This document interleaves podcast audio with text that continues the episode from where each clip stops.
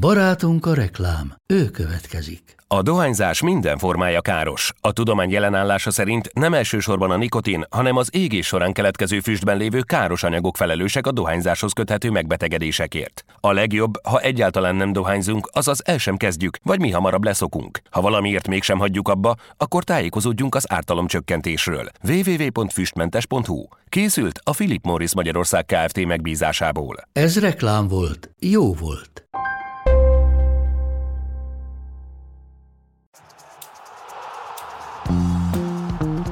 Ez a teljes terjedelem.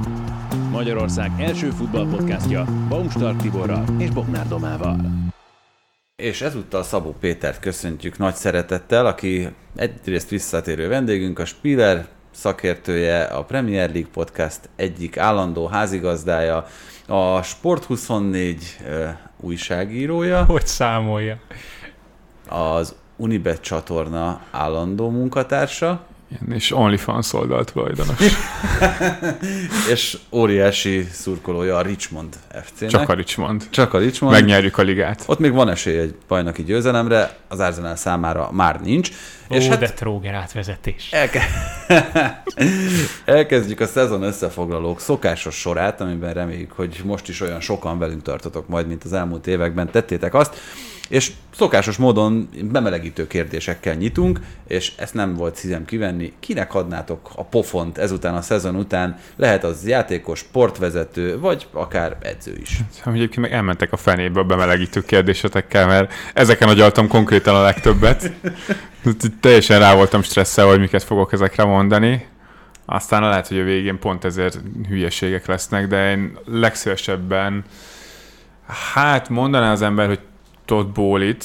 Nyilván nem tehető egymagába felelőssé ezért a Chelsea-nél történt esemény sorja, de hát ő volt ennek a projektnek lényegében a, az arca, még hogyha nem is egymaga hozott döntéseket. Ugye háttérbe is szeretne szorulni, jól teszi itt a következő időszakban, de végül is nem őt bántanám hanem Antonio Contét. Jó, egyébként... Tomás Tuchel is így gondolta valamikor össze. Igen, tehát hogy van valami közös bennünk Tomásszal, de szerintem Antóniónak egy óriási nagy maflást le kéne keverni azért, amit itt a Tatanemnél művelt emberi szempontból. Igen, itt egyébként a többi ligában is már próbáltam előre gondolkozni, hogy kinek osztanám ki a pofon, mert ez az embernek viszket a tenyere itt a szezon végére, és ez azért nehéz, mert uh, nyilván olyan embereket akarsz pofozni, akiket egyébként is ver az Aki élet. megvernének engem, tehát hogy Antonio Contéval nem állnék le verekedni, de... Az egy másik, és én ilyen nagyon egyszerű bóli választást gondoltam, mert annyira sok mindenki adta egyébként magát, mondjuk én volt fásznak is kiosztanék egyet, csak úgy hogy tudja, hol a helye, meg, meg, meg még lenne jó néhány olyan jelölt, aki ezt megérdemelné, de hát nálam Bóli azért a citromdíjas. Öm, nálam Cristiano Ronaldo érdemelte ki ezt a díjat, bár... Olyan rég nyilván... volt már, nem is emlékszem, hogy Ronaldo a szezon ebben volt. a szezonban még játszott a Premier League-ben. De egyébként ez jó. Jó néhány, jó. jó néhány hallgatónkat most majd jól magamra haragítom, de én ezt vállalom, mert szerintem vállalhatatlan volt, amit csinált. Pete, egy kicsit szerintem sajnálhatod, mert ez a te specialitásod szokott lenni. Igen, de hát már annyit pofoztam szegény Krisztiánót, hogy most Antónió is sokadik nem jár flash. De tényleg, tehát az a, ahogy Conte gyakorlatilag bedobta a busz alá Tatanemet, az egész klubot, a játékos keretet magáról levéve szinte minden felelősséget, azt szerintem egy az ő szintjén lévő, sőt talán semmilyen profi vezetőedzőhöz nem volt méltó, nekem az egy ilyen mélypontja volt a szezonnak, és azt szerintem az ő jövőjére is egyébként nagy hatással lesz ez a fajta viselkedés. A következő kérdés az, hogy ki az a szintén edző, sportvezető vagy játékos, akinek az ölelésre van a legnagyobb szüksége tőletek. Most kezdem én, azért, hogy mindig legyen egy kis változás a sorrendben. Én Graham Pottert mondom, mert ő szerintem megérdemli az ölelést ezután a szezon után. Egy kicsit bedobták a buszkereke alá őt, és ebből a helyzetből elképzelhető, hogy kijöhetett volna jobban, de nem tudott jobban, és ez azt gondolom, hogy kevésbé múlt rajta, mint a körülményeken. Hmm, ez egyetértek, tényleg ő egy méltatlanul bántak vele, méltatlanok voltak azok a körülmények is, amik között dolgoznia kellett. Nyilván nem neki kellett az öltöző folyosón átöltöznie a játékosoknak, de én egyébként Harry mondanám, így ezek szerint rá vagyok most fixálódva egy rá. Harry Kane megdöntötte a saját gólcsúcsát a Premier League-ben, 30 góllal zárta a szezont, és senki senki nem beszél róla, tehát nem szurkolót kivéve, ugye ő lett most a klub történetének is a legeredményesebb gólszerzője, mert hogy jött egy Erling Holland, és hogyha ő nincs, akkor mindenki ódákat zenget volna Kénről, hogy egy egyébként ennyire gyengen szereplő csapatban, amelyik még az európai kupaindulásról is lemarad, gyakorlatilag egy ilyen egyemberes támadó erőként 30 gólt vág, ez szerintem egy egészen kiemelkedő teljesítmény, és neki tényleg most az az átka, hogy ott van Holland, nem volt körülötte egy igazán jó csapat, óriási volt a káosz tavasszal, úgyhogy bár alapvetően nem szívesen anelgetném Harry Kane, mert nekem egy rendkívül antipatikus játékos a pályán mutatott alattamosságai miatt, de de szerintem megérdemelne legalább egy ülelést, hogyha annyi elismerést nem is kap, mint ami egyébként szerintem járna neki. Hát valakit oda küldeni, hogy ölelje meg. Igen, igen, lefizetnék valakit. Doma? Most felejtettem el, pedig volt egy nagyon jó. Annyi eszem van, basszus. Ö, akkor mondom Mason Mountot, mert ő volt a másik jelöltem, de ő nem volt annyira jó, mint a... Te kit mondtál még egyszer? Hát én Graham Potter. Graham Pottert. De hülye vagyok. Na majd lehet, hogy eszembe jut valamelyik zárlat. témánál, úgyhogy... Jó, azt tudod, hogy kinek adnád a tapsot?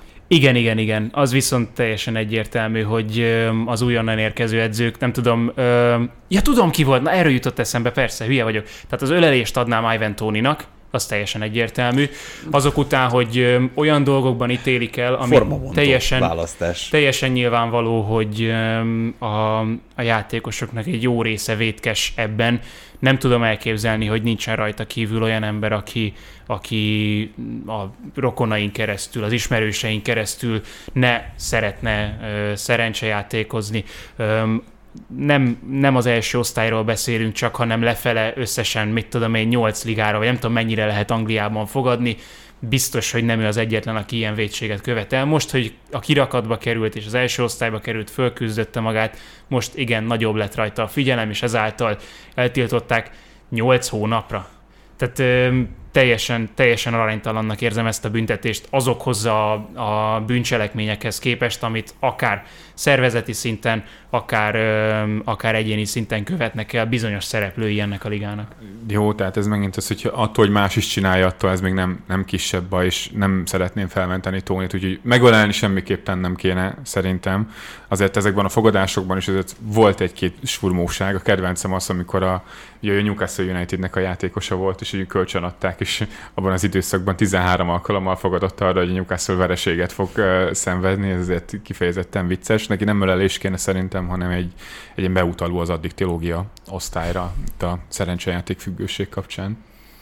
Bocsánat, én is egyetértek, tehát hogy elítélem magát a bűncselekményt, csak aránytalannak érzem ezt a 8 hónapos teljes eltiltást. És a, a tapsot meg Thomas Frank érdemli ki a legjobban, aki amellett, hogy, hogy hova vezette a csapatát, még, még nálam egy ilyen mókás figura is. Uh, nálam a tapsot nem Thomas Frank kapja, de ő is egy edző lesz. Ami nagyon nehéz, mert csomó ilyen elképesztő jó edzői teljesítmény volt szerintem itt a Premier League-ben, amikor kijött a, ugye az év edzője lista. Egyrészt mindenki szerintem teljesen indokolható volt, és még neveket lehetett róla hiányolni. Az egyik ilyen név, aki szerintem onnan hiányzott, az egyébként Steve Cooper, akinek szerintem nem volt sokkal könnyebb dolga, mint amilyen Graham Potternek volt a, a Chelsea-nél. Ugye neki is egy elképesztő nagy kerettel kellett dolgozni, a 22 játékos jött a nyáron, utána januárban még érkeztek, és Neki még a gerinc sem maradt meg úgy, mint ahogy esetleg a Chelsea-nél Potternek. Abszolút, és ő is azért számos alkalommal ott úgy állt, hogy jó, akkor most már lehet, hogy kirúgják, és ugye Nottinghamnek ez volt a, a logikus döntés, hogy mi értelme lenne kirúgni egyébként azt az edzőt, aki az előző szezonban jó munkát végzett. Igazából nem lehet felelősségre vonni azért, ami a pályán történik, mert tényleg rendkívül nehéz körülmények között kellett dolgoznia, és ahhoz képest a szezon közben rengeteg pici apró változtatása volt, akár játékrendszereket tekintve, stílus tekintve, ugye egy,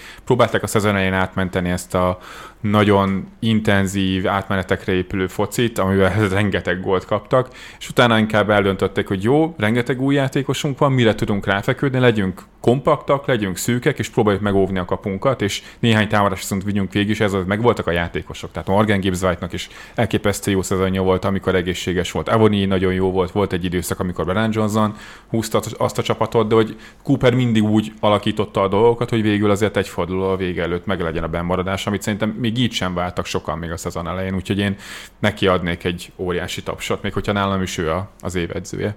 Ez jó, mert nem terveztünk a Nottingham Forestre beszélni, de ezt örülök, hogy behoztad. Egyébként nyilván ugyanígy Gary O'Neill is kaphatná Gary O'Neill. ezt a. Bournemouth bent tartva, úgyhogy igen, ez, ez volt szerintem is a legnehezebb, de én azért itt is egy ilyen mainstream választással jövök, Ártétá.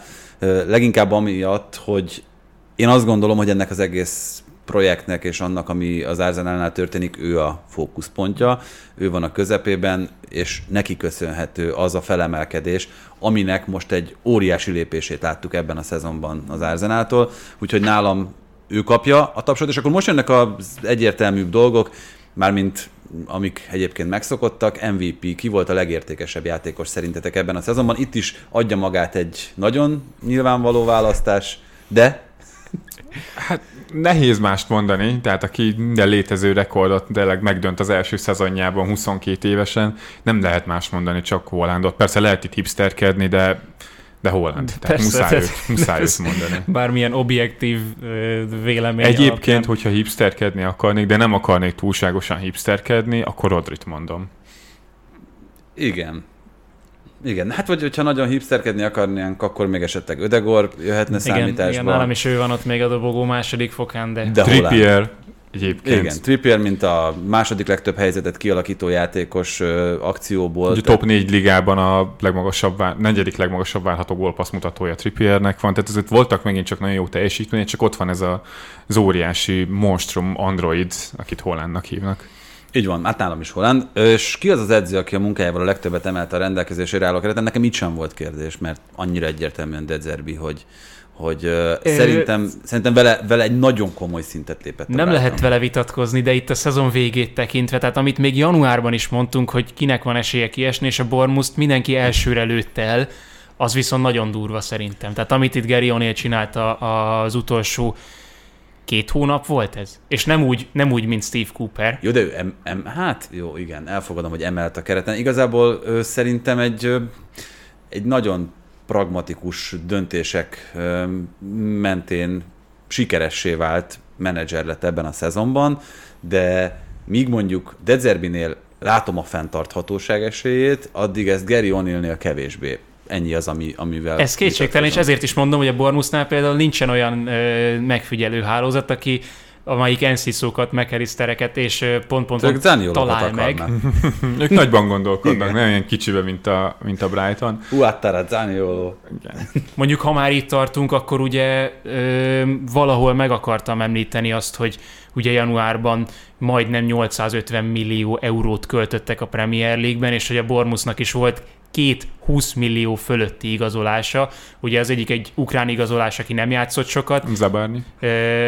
Viszont a másik volt Uattara, azt hiszem, és, és azért az, hogy 850 milliót költött majdnem a Premier League, és aztán jött a Ligon alig 100 millió euróval, az, az mindent elmond egyrészt, másrészt pedig azért a Bournemouthról is elmond sokat, hogy, hogy ez volt a téli időszak. Egyébként, bocsánat, csak még a Bournemouthhoz kapcsolódik, hogy ha itt a pofonon gondolkoztunk, akkor nálam egyébként Scott Parker is felvetődött. Ó, Mert igen, hogy... na neki is volt ez a buszalát dobom az egész klubot nyilatkozata, csak az augusztusban volt, ki emlékszik már arra, de igen, egyébként jogos. Nálad? Azért nehéz ez szerintem, mert szerintem mi sokszor vagy alul, vagy túlértékeljük azt, hogy az adott keret mire képes. Ilyen szempontból a Bournemouth szerintem jó, Scott Parker például szerintem alul értékelte azt a keretet, viszont januárban azt meg kellett erősíteni. Tehát ilyen szempontból ők is előreléptek. De adná magát, de azért, hogyha belegondolunk, hogy ez a keret úgy lett felhúzva, hogy ott van egy Moises Caicedo, tényleg ott van egy McAllister, jött egy Ferguson, akiket lazán el tudsz már most képzelni egy stabil BL-ért harcoló csapat, vagy BL induló bajnoki címért küzdő csapatnak a, a kezdőjében konkrétan, akkor azért már picit más. De Zerbi abszolút emelt a, a Brightonnak a szintjén, de aki ilyen szempontból nekem inkább kiemelkedő, az Thomas Frank. Ja, Brentfordnak a legalacsonyabb a bérkerete az egész Premier League mezőnyben, és hogyha végignézünk a kereten, látunk benne abszolút jó focistákat, rend- jó rendszer focistákat, akiről el tudjuk képzelni, hogy akár már most tovább tudna lépni a top szintre, az igazából csak Tony lett volna, meg esetleg David Raya a kapuból, ő valószínűleg lépni is fog.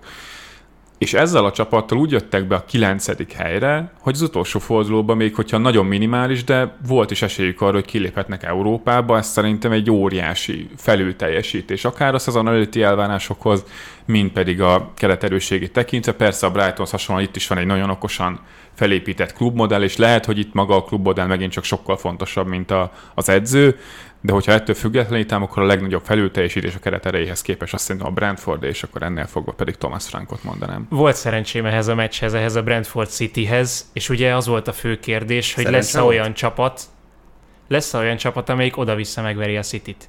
És lett Volt, olyan igen. csapat, amelyik oda-vissza megverte a City-t, még ha így is, de annyira jó volt látni, hogy nem az volt, hogy ö, tényleg nulla támadással ö, rámenve a döntetlenre tudják le ezt az utolsó meccset, hanem a második fél időben Thomas Frank látszólag arra ment, hogy, hogy megnyerje ezt a meccset, és tényleg számított neki az, hogy legyűrje Guardiolát kétszer. Ez abból a szempontból érdekes, hogy pont a Brentford veri oda-vissza Manchester city Jó, nyilván ezt az utolsó meccset a, a helyén kell kezelni, miután Guardiola is elmondta, hogy hát akik nem játszottak, azok mentálisan nem álltak készen arra, hogy, hogy pályára lépjenek sok esetben, hogy most már azért a Premier League-nek főleg az élmezőnyében csupa olyan csapat van, vagy akár a középmezőnyben is, akik abszolút a labdás kontrollra, az építkezésre helyezik a fókuszt, és egyre kevesebb az olyan, mint mondjuk a Brentford, akik tényleg a fizikalitásra, a letámadásokra, a párharcokra óriási hangsúlyt helyeznek, és ugye Minusz pont Newcastle. mínusz Newcastle, amelyik egyébként pont ezt egyébként tök jól vegyíti, és hogy ezek a csapatok szerintem következő időszakban, hogyha erre ráfeküdnek, vagy jönnek még ilyen csapatok, akkor tök jól tudnak majd érvényesülni a Premier League-ben, mert el tudják kapni egyszerűen ezeket a nagyokat is ezzel a teljesen atipikus játékkal. Ugye a szezon másik nagy csodája, hogy a Luton Town feljutott a Premier League-be, és ők abszolút megint csak ezt képviselik, ahol a maga a klubmodell nagyobb, mint az épp aktuális edző, és ez a fizikális játék, párharc, erősség, letámadás. Szerintem azért ők is okozhatnak akár meglepetéseket mondjuk a Zseniális. következő idényben. 15 győzelme volt a szezonban a Brentfordnak ezzel a tegnapival együtt. A 15-ből 13 volt olyan, amin kevesebbet birtokolták a labdát, mint az ellenfél. És pozitív XG Zseni. differenciával zártak egyébként. Azt hiszem az utolsó csapat ők voltak a mezőnyben, amelyik még így tudott zárni, úgyhogy kalap le előttük szerintem. Abszolút, és egy kicsit ezzel át is kötöttél a következő témára. Még nem kezdünk el a csapatokról beszélni, és a csapatokról úgy is terveztük, hogy azért olyan nagyon-nagyon mélyen nem fogunk beszélgetni, ezt majd megteszitek úgyis a league-ben, úgyhogy ezt mi itt nem feltétlenül preferálnánk, viszont egy kicsit filozófiai jellegű talán a felvetés, amit itt Henyával is beszéltünk előző héten. A Premier League versenyképességét illetően szerintem nincsenek kétségek, de nemzetközi kupaporondon sem. Most is van bajnokok ligája döntőse a ligának, még akkor is, hogyha ez az év ez kicsit gyengébben sikerült a Premier League csapatok számára. Van konferencia liga döntőse is a ligának. Ma, igen, ne feledkezzünk meg a West Hamről sem. Viszont azért, hogyha megnézzük azt a dominanciát, ami az elmúlt években jellemző volt, két tiszta angol döntővel, és az állandó részvétellel mondjuk a top 8, top 4 ö, ben a legmagasabb presztízsű kupasorozatban azért ez mindenképpen beárazza őket. Viszont, hogy maga a liga belülről mennyire versenyképes, azt meg egy kicsit az árazza be értelemszerűen, hogy hat évből ötször ugyanaz a csapat nyert, és nem nagyon látni, hogyha kicsit előre tekintünk a jövőbe, azt, hogy ez a dominancia és ez a hegemónia, amit a City kialakított, ez hogyan törhető meg. Úgyhogy Pep Guardiola úgy dönt, hogy ezt nem szeretné tovább csinálni. Nyilván ugye múlt héten Henrikkel is beszéltetek arról elég hosszan, hogy milyen módon csal a Manchester City, és ez mennyire befolyásolja itt az eredményeket, de igen, ez egy, ez egy része. Önmagában ezzel még nem alakíthatnának ki ekkora dominanciát, mert látjuk, hogy a Liverpoolnál mekkora szakmai munka zajlik, a Manchester United is azért bőven tud költeni, jön fel az Arsenal, ott van egy Chelsea, jön fel egy Newcastle, és náluk is majd ez a probléma fel fog merülni nyilván, és a Premier League-nek attól szerintem például kell tartania, hogy nehogy az legyen mondjuk két-három év múlva, vagy, vagy akár mondjuk egy év múlva, attól függően akár, hogy itt a Manchester United tulajdonos váltása kerül kiül végül a, a tulajdonosi székbe, hogy itt azon lesz a verseny, hogy akkor Szaúd-Arábia vagy Katar nyeri mondjuk a Premier League-et, mert az viszont már nem fog jót tenni. Semmilyen módon. Lehet, hogy maga a verseny az élen jobb lesz, mert ilyen kimerítetlen pénzcsapok fognak egymással versenyezni, de a Premier League imázsának szerintem ez ártani fog. Jelenleg szerintem a Manchester City dominanciája ez leginkább annak köszönhető, hogy egy nagyon jó szakmai munka zajlik, a világ legjobb és leginnovatívabb edzőjével. Ez szerintem nagyon sokat torzít azon, amit az elmúlt években láttunk, mert csak pénzzel ezt nem lehetett volna elérni, ez addig fog fennállni, amíg Pep Guardiola ott dolgozik. Onnantól kezdve is a Manchester City egy nagyon komoly erő lesz, de szerintem az erőviszonyok pont azért, mert egyszerűen pénzügyileg az összes többi top klub is nagyon erős, sokkal kiegyenlítettebb lesz. Persze megint itt nem számunk az, hogy mi lesz a Saudiakkal a Newcastle-nél, jönnek Katarra a Manchester Unitedhez, de maga a Manchester City dominancia azért szerintem egy, egy ilyen eltúlzott dolog, nem egy csapatos a, a Premier League ennek ellenére, mert gyakorlatilag a 6-ból 5 bajnoki címél a Manchester City-nél talán egy olyan szezon volt, amikor tükörsimán nyertek, ugye pont az az első volt a 2017-18, és ott ugye 100 ponttal zártak, a Manchester United 81 ponttal lett ott a második, és igazából egyáltalán nem volt ott verseny a, a bajnoki címért. Pontosan ott tartunk ebben a ligában, hogy annyira kimagaslóan a legjobb a világon, nem csak Európában, mint nyilván, hogy az, hogy ilyen újító edzők jönnek, mint Ezerbi, olyan top edzők jönnek, mint Emery Lopetegi, hogy egyszerűen nem veheted az biztosra, bármekkora összeg is áll a te rendelkezésedre, hogy te ezt végig tudod vinni. És nagyon kíváncsian várom a következő szezont. Nem hiszem, hogy olyan nagyon sok csapatnál lenne edzőváltás ott ebből a top 10-ből, hogy, hogy végig tudja ezt még egyszer vinni Guardiola, mert én egyáltalán nem vagyok biztos benne, és ettől a hegemóniától nem félek úgy, hogy mindig első lenne a City. Tehát, hogy mindig lesz az adott szezonnak egy, egy, egy Liverpoolja, mindig lesz az adott szezonnak egy Lesztere, amelyik olyan újítással tud végigvinni egy szezont, hogy, hogy ne lehessen itt Bayern és Paris Saint-Germain szintű dominanciákról beszélni, tíz évekről beszélni.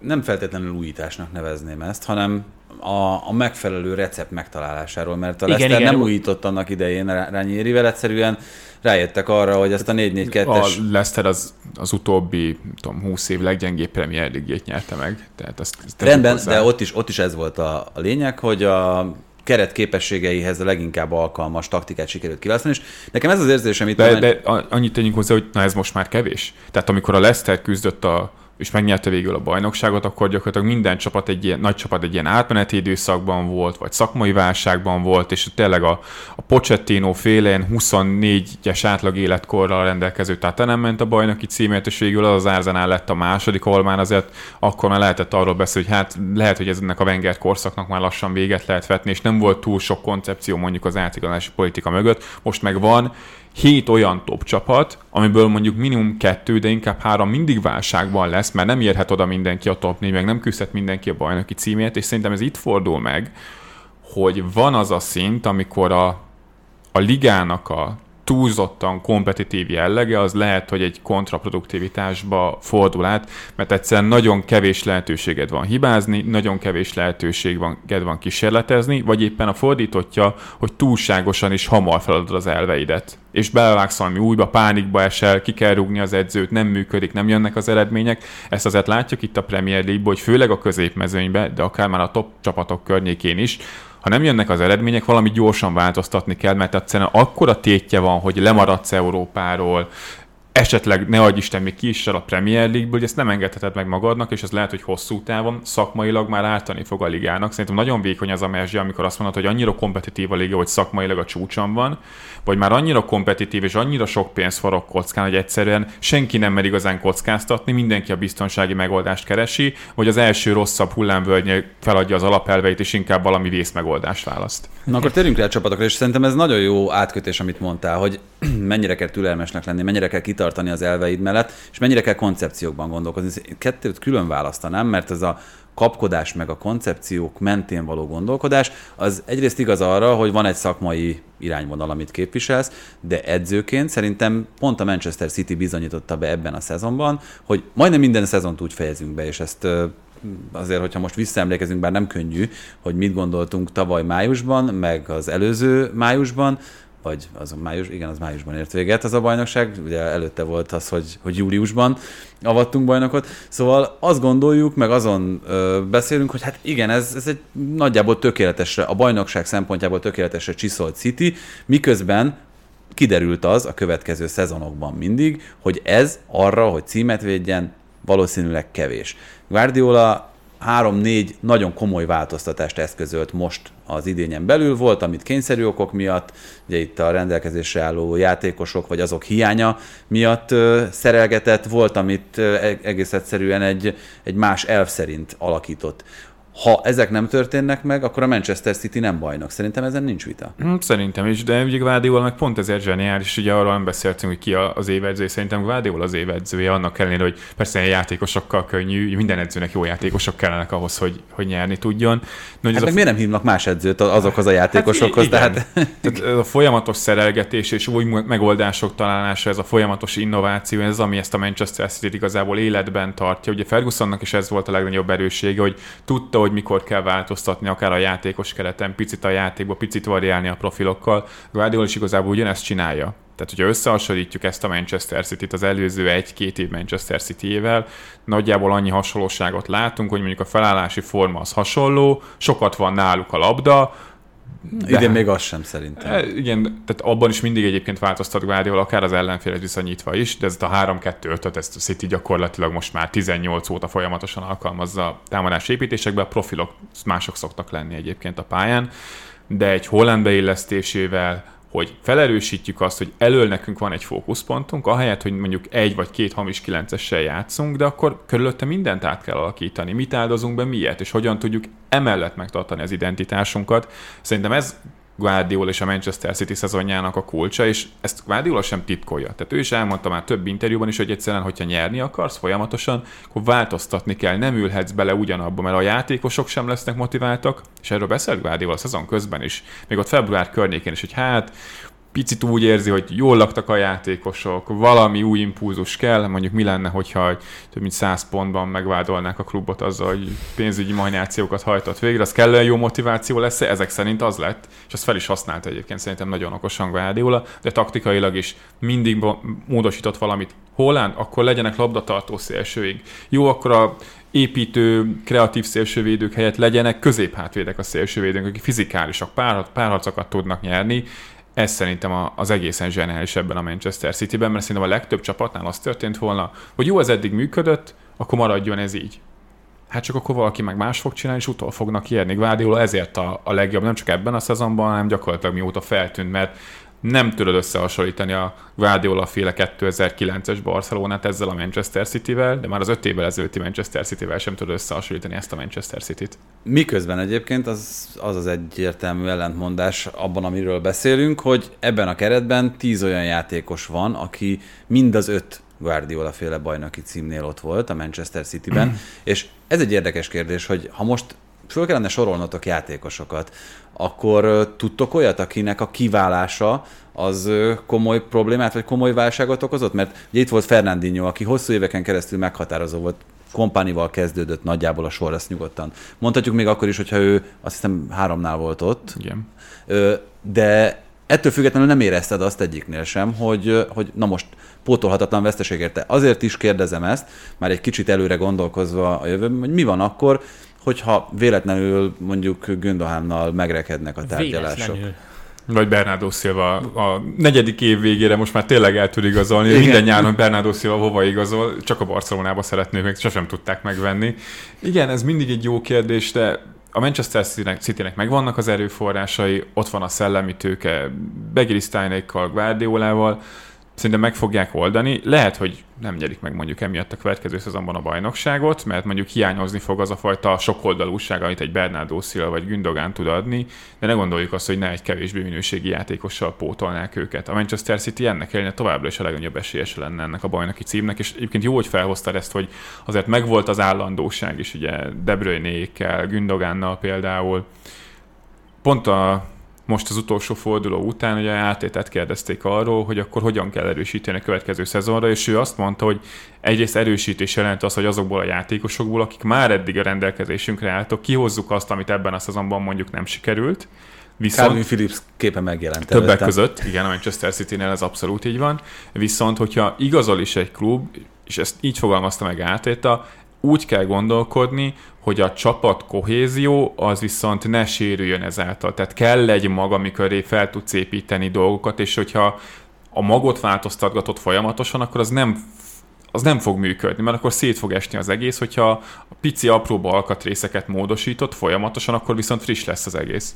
És a Citynél egyébként nem csak egy keretnyi kezdőjátékos van, tehát ezért is könnyebb, hogyha kiválik egy játékos, mert az egyik legkevesebb játékost használta Guardiola a Premier League szezonban, de az egyik legtöbb változtatást ő eszközölte a kezdőben mindig. Mennyi lett a vége egyébként? Mert azt tudom, hogy ugye 22-nél jártunk az utolsó forduló előtt, tegnap hányan mutatkoztak be? Hát ö, szerintem Charles még kezdőből biztos? láttam. Ö, csak, csak ő volt bemutatkozó, tehát Igen. ugye Palmer Rico Lewis nem számítjuk, akkor, akkor Hát bemutatkozó meg csak ő igen. volt. Egyet cserélt egyébként tegnap. Akkor 23 azért az is egy, egy eléggé alacsony szám. Igen, igen, igen, viszont majdnem száz közel, vagy lehet, hogy a tegnapival együtt meg volt a száz változtatás a kezdőben. Tehát, hogyha minden posztra van legalább kettő, de inkább több lehetőséged változtatni, akkor, akkor azért úgy könnyebb is pótolni bárkit. De ez is egyébként, ha mondhatjuk így, akkor Fergusoni örökség. Tehát ő is pontosan ugyanígy előre Pontosan. gondolkozva, ugyanígy forgatta annak idején a csapatát.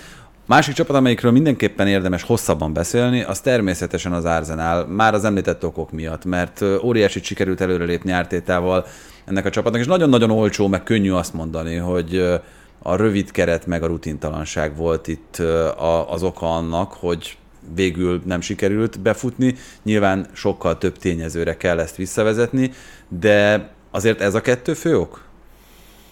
Valószínű.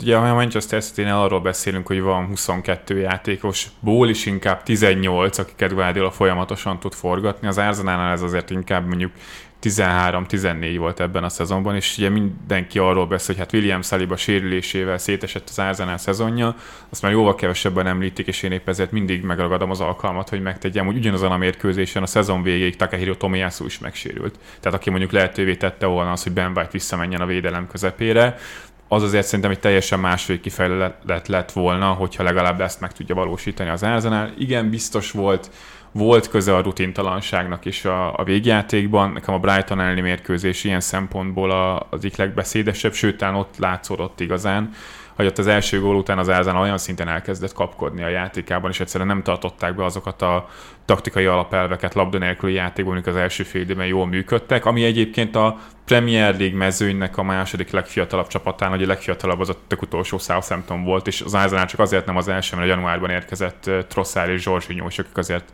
emeltek az átlag életkoron, tehát én még mindig inkább a keret minőségére vezetném ezt vissza, nincs még olyan minőségi kerete az Ázának, hogy 18 játékos átét nyugodtan tudjon forgatni, és szerintem a nyárnak ez lesz a kulcsa. Szerintem nagyon érdekes megnézni, hogy az utolsó két meccsen, ugye a Nottingham ellen és a Wolves ellen azért már egyértelműen Ártéta arra készült, hogy majd mit szeretne a következő szezonban látni, vagy mivel szeretne kísérletezni, hova akar játékosokat hozni. És a Thomas Partey kezdett el most jobb hátvédet játszani, ami a Nottingham ellen valami iszonyatosan borzasztóan nézett ki. Hát Szerencsétlennek a Zsorzsonyó végig kiabált, hogy hova helyezkedjen. A Wolverhampton ellen, azon túl, hogy ez egy kellemesebb ellenfél is volt, sokkal jobban működött. Tehát olyan tiszta struktúrát valósított meg az Arsenal, mint mondjuk ősszel Zincsenkóval, csak éppen a másik oldalról, és nekem ez egy jelzés arra, hogy meg akarja majd csinálni az Arsenal azt, hogy mindkét oldalon legyen egy ilyen játékos, aki ezt tudja játszani, olyanok, aki középpályán is tud játszani, szélső hátvédet is, picit ez a Manchester City-zés szerintem sokkal jobban fel fog erősödni, és ez a következő lépés ennél a csapatnál. Tudjátok, hogy mi a Manchester city Ez most itt menet közben jutott eszembe, onnan, amikor mondtad Guardiola és Bernardo Silva kapcsolatában, hogy hányadszor történhet meg az, hogy meggyőzi a maradásról, hogy Arteta ebben azért rövid távon is most már kijön, hogy mennyire jó. Most Reece Nelsonnal kapcsolatban, ugye ott is Ugye Jacka ennek a legjobb példája. Enketia, hogy még, és ugye Szakát sikerült már viszonylag meggyőzni arról, hogy egyébként a csapat egyik legjobbjaként, meg legértékesebb játékosaként itt hosszú időre elkötelezze magát. Martinelli, Ramsdale, Gabriel már szerződés hosszabbított, ugye Saliba van még hátra. És mindenkit sikerült meggyőzni ezek közül a kulcsemberek közül, és itt, itt van jelentősége annak, hogy ez egy fiatal csapat, mert hogyha fiatal csapat lenne, akkor ez lehetne az is, hogy akkor igen, ezeket most kelendő portékaként szépen kiválogatják más csapatok, mondjuk a Real Madrid, a Manchester City, bármelyik, mert nekünk ez profilba tök illik ez a játékos, de itt jön be szerintem az a, az óriási plusz, amit Ártéta tud adni, és itt jön be az, hogy ez egy teljesen jól fenntartható és kiegyensúlyozott folyamat, mert különben nem tudnád meggyőzni. Reece nelson aki hát 16. játékosa volt a keretnek, Ugye egy, jó indulattal is. kezdett a Premier League-be, tízszer állt be csereként, ugye kupákban, meg Európa Ligában játszogatott, de, de igen, abszolút, és pont a, talán még az elején említetted, hogy áttéte kapcsán valamelyik kérdésnél, hogy ugye, ő ennek az egész projektnek a, a kulcsa, és ebben egyetértek, és nem csak azért, mert egy jó szakember, mert szerintem most már az évek alatt lejött, hogy ő a futballhoz is elég ért, hanem hogy neki megvan az a képessége szerintem, ami megvan egy, egy Guardiolának, megvan egy Jürgen Kloppnak, hogy az ő karakterével képes kultúrát teremteni, amihez utána mindenki igazodik. Ez szerintem a kulcs ahhoz, hogy valaki top szinten legyen top edző, hogyha ez nincs meg benned, akkor te érthetsz akármennyire a taktikához, a játékelmélethez, akkor egyszerűen nem, nem fogsz működni ezen a szinten, és átét ebben hozta a legtöbbet, és igen, mert meg tud győzni egy már a repülőre felszálló Jackát, hogy ne menjen Berlinbe, majd egy évvel később, hogy ne menjen Rómába, fiatal játékosokat, hogy igen, neked itt van a jövőd, ez most az Árdanának a legnagyobb erőssége, hogy van egy projekt, aminek van egy arca, és ennek a projektnek jelenleg úgy tűnik, hogy egyébként a vezetőség is alárakja azokat az erőforrásokat, amik szükségesek az előrelépéshez. De hogy itt érünk majd el egy szerintem kritikus ponthoz a következő szezonban, hogy azért 2021 óta mondjuk az Ázánál egy ilyen nagyon erős felfelé ívelő pályában minden évben több pontot szereznek, minden évben előlépnek a tabellán. A legnagyobb lépés mindig az, amikor mondjuk a második helyről kell előlépni.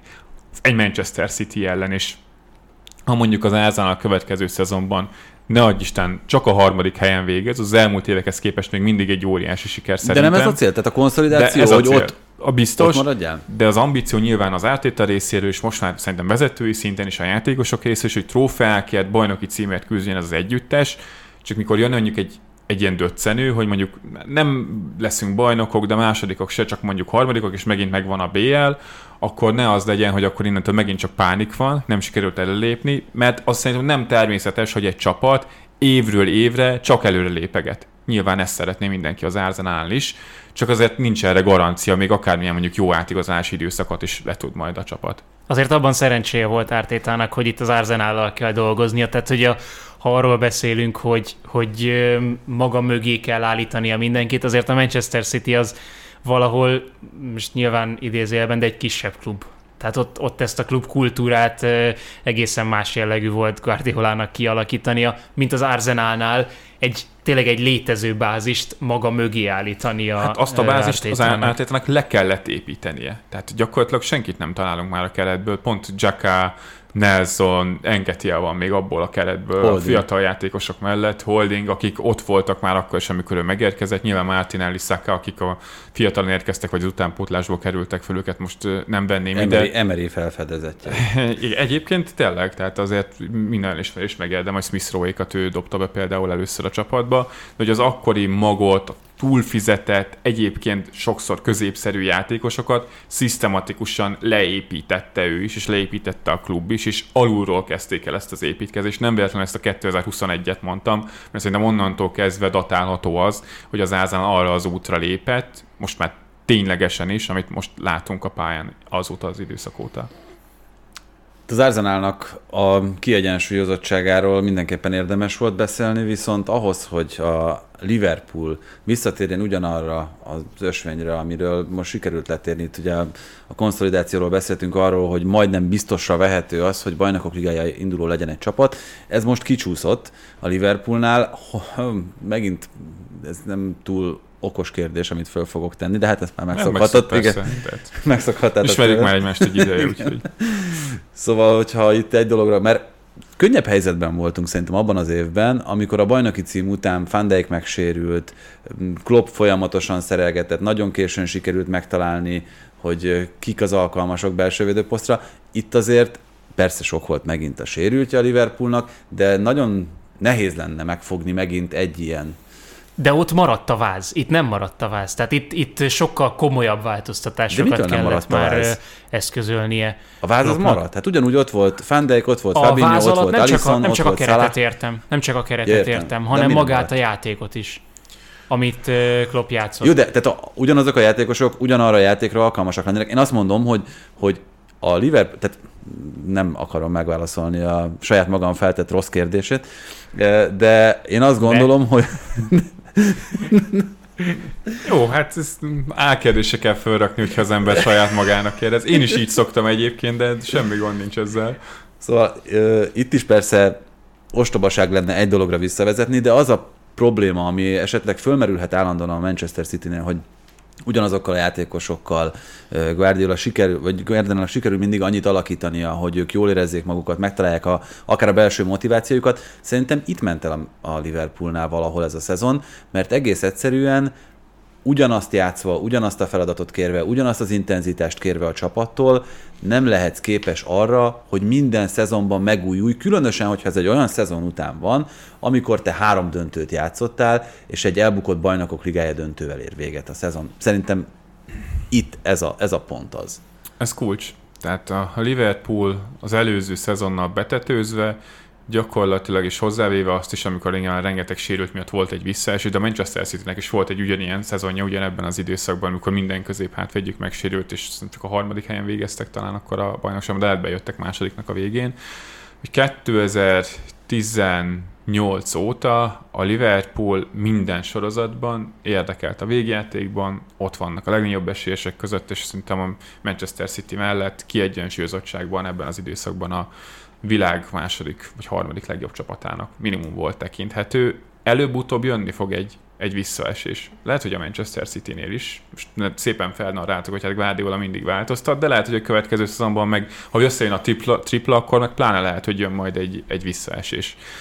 Ez mindenképpen egy faktor egy ilyen szezon után. A másik, hogy maradt ugyanaz a játék és játék felfogás, például nyáron érkezett ebbe a csapatba egy Darwin Nunez, ahogy a Manchester City-be is érkezett egy Holland, és Guardiola az egész szezont legalábbis az első felét azzal töltötte, hogy hogyan lehet a Manchester City továbbra is működőképes és jó csapat, azon a szinten, ahol eddig volt, Hollandal. Jürgen Klopp ugyanezt a Liverpool és Darwin az esetében szerintem nem tudta megoldani. Hát hol középcsatát játszott, de akkor Szalának kellett előkészítőt játszani, nem is olyan akarta, volt kitolva. ugyanabban működő gépezetbe akarta őt beilleszteni. Igen, és szerintem ez nem működött, és akkor vissza kell tekinteni arra, hogy a vezetői szinten mi a helyzet a Liverpool-al, ki hoz most döntést. Ugye Michael Edwards már a nyáron távozott, Julian Ward, aki az utódja volt egy szezon után most távozik, ugye Jorg Schmatke érkezik rövid távra elvileg a helyére, és mindenhol alul lehetett olvasni, hogy akkor Jürgen Kloppéknak nagyobb beleszólása lett a, a keret kialakításában. Ez nem tudom, hogy mennyire igaz, szerintem mindenkinek fogalma sincs ki, néhány embernek, akinek ilyen információi vannak, de biztosan nagyobb beleszólásuk van némelyest. Az előző nyara a Liverpoolnak átigazások tekintetében gyakorlatilag egy csőd. Tehát nincs egy olyan játékos sem, aki igazán erősítésnek tekinthető visszamenőleg. Darwin Nunez szerintem még lehet, hogyha a keret úgy alakul, hogy az ő erősségére jól rá tudjanak játszani. De igazából a Liverpool nem lett erősebb a előző nyáron, azt megelőző szezonhoz képest, Ki és nem sikerült még? a szintet. Hát ugye érkezett Fabio Carvalho, Ugye ez is annyira régen volt, hogy már nem emlékszem. Hát nyilván Nunez az egyetlen, fiatal aki játékos, akinek nem jut eszembe a neve érkezett.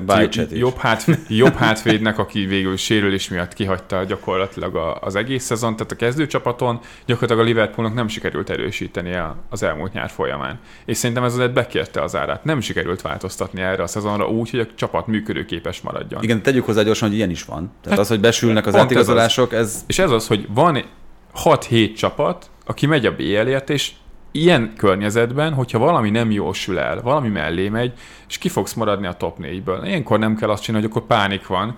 Ezért a Liverpool azért nem teszi azt, hogy kirúgja Jürgen Kloppot, tehát azt szerintem egy elég erős túlzás lenne. Lehet, hogy lenne olyan klub, amelyik azt mondja, hogy ötödik vagy, akkor, akkor kirúgunk és kezdünk valamit előről. De ez és az, benne van a Premier League. Hogy igen, hogy kell egy hosszú távú koncepció, ami mondjuk itt szervezetépítést, meg a klubépítést illeti, és belül kellenek azok a finom hangolások, azok a változtatások, amik egyébként ébren tartják a játékosokat, és egyébként az itt a Liverpool esetében Ugye nem kiderült... csak bocsi szóta a Liverpool egyik legfontosabb nyári igazolásáról Arturról.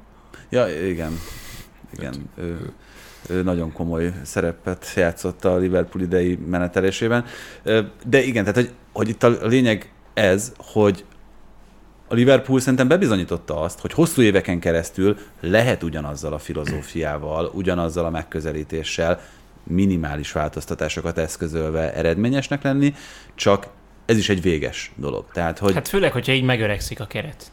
Hát és igen. itt a középpályáról beszéltünk már a szezon elején is, és az ki is ütközött, hogy, hogy ott ez a keretmélység, főleg ennyi sérült el, mert Tiago még ennek tetejében most megint olyan szezon produkált, ahol rengeteget volt sérült, így nem lehet. Én azt gondolom, tehát például pont amit az Arsenal kapcsán kiemeltünk, hogy az egyik legfiatalabb, csak tényleg a Soton volt az, amelyik náluk fiatalabb játékosokat küldött pályára. Azért az, hogy a Liverpoolnál több olyan meccs volt, ahol 7 30 fölötti játékos volt a kezdőcsapatban, az szerintem az egymeccses párharcokban jól jöhet, meg egy meccsre ezek jól működhetnek. Egy ilyen hosszú és megterhelő sorozatban, mint amit egyébként a Liverpool számára a három kupaindulás, a bajnoki szereplés jelent, nem fenntartható. Ez abszolút így van. Abszolút. Az intenzitásnak a visszaesése az a Liverpool szezonján rányomta a bélyegét, és pont Sós Márkkal a Premier League-ben is vitatkoztunk erről, hogy akkor igazából ez a 4-3-3-as szerkezet, amit labda nélkül mindig tart letámadásban a Liverpool, az mennyire okolható azért, hogy hát az ellenfelek mindig találnak egy szabad embert, és mennyi szerepe van ebben az intenzitás hiányának, mert megszokhattuk, hogy vagy a szélső hátvédek, vagy az egyik középpályás azonnal ugrik, hogyha szélre kerül a labda, csak ha elkésel mondjuk egy-egy ütemet, és meg tudják csinálni a paszt, akkor átjátszák az egészet, és a kettő szerintem összefügg. Ez a fajta szerkezet, és próbált ezen variálni egyébként Klopp a szezon közben. Volt, hogy 4-4-2-t védekezett a Liverpool, volt, hogy mélyebben védekeztek, de a kettő együtt az intenzitás hiánya ebben a szerkezetben egyszerűen nem működött. Ugye érdekes, hogy a szezon végére végül a labdásjátékon módosított a Liverpool úgy, hogy végül egy nagy hajrát azért sikerült produkálni. Csak hogyha személyi kérdésekről beszélünk, egy kérdés azért marad bennem itt keretépítés kapcsán. Tudjuk, hogy miért szálltak ki Kejtából, tudjuk, hogy miért távozik Milner. Firminóból ki kellett szállni úgy, hogy ő erre a szezonra lényegében elfogadta a csere szerepkörét. Ki kellett szállni, mert 30-on túli játékos lejáró szerződéssel, hogyha nem ír alá neked egy évre, akkor, akkor ne hosszabbíts vele több évre. És a Liverpool modelljének ez a, ez a része. Tehát és amúgy rossz lehet, hogy fos volt a nyár a Liverpoolnál, de az, hogy Manén túladtak, az mekkora húzás volt. És Igen. az, hogy mennyiért adtak. Igen, az abszolút. Így látva a Bayern-es szezonját. A Firmino kérdés csak azért fogalmazódott meg bennem, mert szerintem Firmino még mindig egy nagyon-nagyon kiváló B opció. Lehetne. Hát ez az, hogy nem a játékával van gond, hanem a szerződéssel, és a szerződés hosszabbítással. Igen, csak nem tudod, hogy akkor Jó, csak hogyha újat hozol, akkor ugyanott a kockázat. Hát de ha újat hozol, akkor nem egy 30 évest hozol, hanem mondjuk így 22-23, és Aki egyébként besülhet. már hozták, ugye Hákpót szerintem most már erre hozták januárban legalábbis ugye a szezon végére azért most már elég világosan látszik, látszik hogy Kloppék valóban ebben a hamis 9-es pozícióban gondolkodnak Hakpo esetében, és amennyire rosszul nézett ki ez a mondjuk a megérkezését követő néhány hétben, sőt hónapban, itt a szezon végére, főleg ebben az új játékrendszerben, a 2-3-2-3-ban, azért most már egészen szépen elmuzsikált. De itt a Firmino tárgyalásban is mennyi szerepe van annak, hogy mi folyik a háttérben, és ugyanezt akartam a nyárhoz még hozzátenni, hogy ez a baj, nem látjuk pontosan, de mint hogyha a háttérben is megfáradtak volna a a, a főszereplők, csak ebbe tényleg nem tudunk exakt, exakt választ adni, de az válasz valahol, hogy mind először Edwards, aztán pedig Ward is azt mondta, hogy ő ebbe nem, Hát ugye ilyen Graham is távozik, ugye neki is már van házon belül az utódja, hogy esetleg nem tudna ilyen Graham a Liverpool adatelemző részlegének a, a vezetője volt az idei nyárig, úgyhogy ezért tényleg komoly átalakítások történnek ennél a klubnál, hogyha nem is keret, de vezetői szinten abszolút. Manchester United, Kettő dolog az, ami szerintem nagyon érdekes a csapattal kapcsolatban. Az egyik, amit idehoznék, hogy ebben a bajnoki szezonban, csak a bajnoki szezonban 13 darab egygólos győzelme volt a Manchester Unitednek. Hogyan narálnátok ezt? Profin lehozták ezeket a meccseket, vagy szerencséjük volt? Szerencséjük volt. Tehát amikor egy csapat ennyi egygólos meccset játszik, és azokat szinte kivétel nélkül ők nyerik meg, az, az abszolút szerencse kérdése. Szerintem a Manchester United játék minőségben nem hozott a szezon egészét tekintve top 4-es szintet, viszont azt nyújtották játékban, amit szerintem lehetett várni Tenháktól, hogy legyenek versenyben a top 4 és ha van egy kis szerencséd, akkor akár még be is csúszhatsz, mert mondjuk a Chelsea-nek olyan szezonja van, amilyen a Liverpool visszaesek, és ez tök jó kihasználta a Manchester United. Játékban szerintem nem tartanak ott, hogy a következő szezonnak már úgy tudjanak neki menni, hogy a top 4 az már nekünk nem kihívás, és meg már a bajnoki címén megyünk, nekik szerintem még abszolút ezt a top 4-es pozíciót kell úgy stabilizálni, hogy játékban is felüljenek hozzá, és hozzá kell tenni ezt, hogy 61 meccset játszott a Manchester United eddig a szezonban. Alig volt olyan hét, amikor ne kellett volna hétközben meccset játszaniuk, így azért érthető az, hogy ez a játék nagyon sokszor döcögött, mert egyszerűen nem volt idejük normálisan készülni és építeni a csapatot. A másik, ami számomra az átigazolási piac, mint legfőbb kérdés a Manchester United számára, azt azért látjuk, hogy egyéb helyzetekben, meg egyéb dolgokban is szerintem eléggé koncepciózusan építkezik ez a Manchester United. De mi, milyen tekintetben? Én abban a tekintetben gondolom, hogy például itt a fizetési, meg a megállapodási kérdésekben szerintem nagyon sokat lépett előre ez a csapat. A, Hát azért Dehával tárgyalnak, hogy szerződést kére hosszabbítani. ö, igen, az egynegyedéért annak az összegnek, amit eddig Hát de a Dehával te ne akarjál szerződést hosszabbítani semmilyen szinten. Tehát ö, igen, de azt érzem e- ezen, hogy tehát, és ö, nagyon, nagyon leegyszerűsítem a, a kérdést, hogy megcsinálták a helyet Harry Kane-nek. A, a bérlistán. de a Manchester United a a következő szezonban már esélyes a bajnoki címre? Nem. Ha leigazolják Harry Kane-t?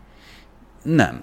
Nem. De akkor ne igazod le a Harry De Kane-t Azért 30 igazod le a évesen. Harry Kane-t, mert ö, meg fogja dönteni a Premier League Hát gólcsúcsot, meg azért, a is. me, azért, mert ő konszolidálja a csapatot a top 4-ben, és lehet, hogy három éven belül bajnoki címért Na, mész. nekem az a bajom, hogy ha te három éven belül a bajnoki címért mész, akkor Harry Kane már 33 éves lesz, és akkor ugyanúgy ki kell adni egy nagy pénzt egy új csatárért. A Casemiról is ez a bajom, szerintem rövid távon egy jó megoldás, 30-on túl van.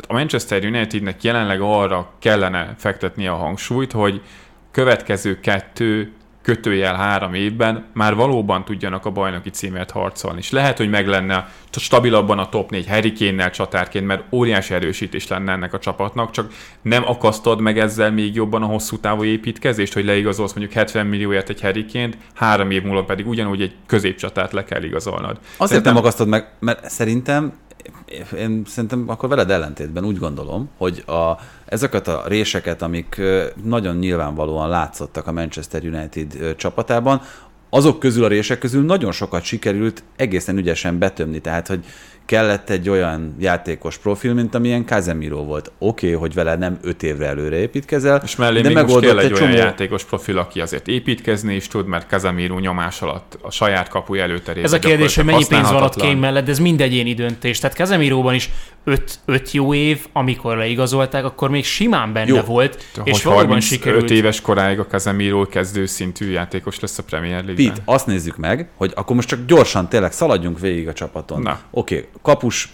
poszt, az, arról már sokat beszéltünk. kell, igen. igen.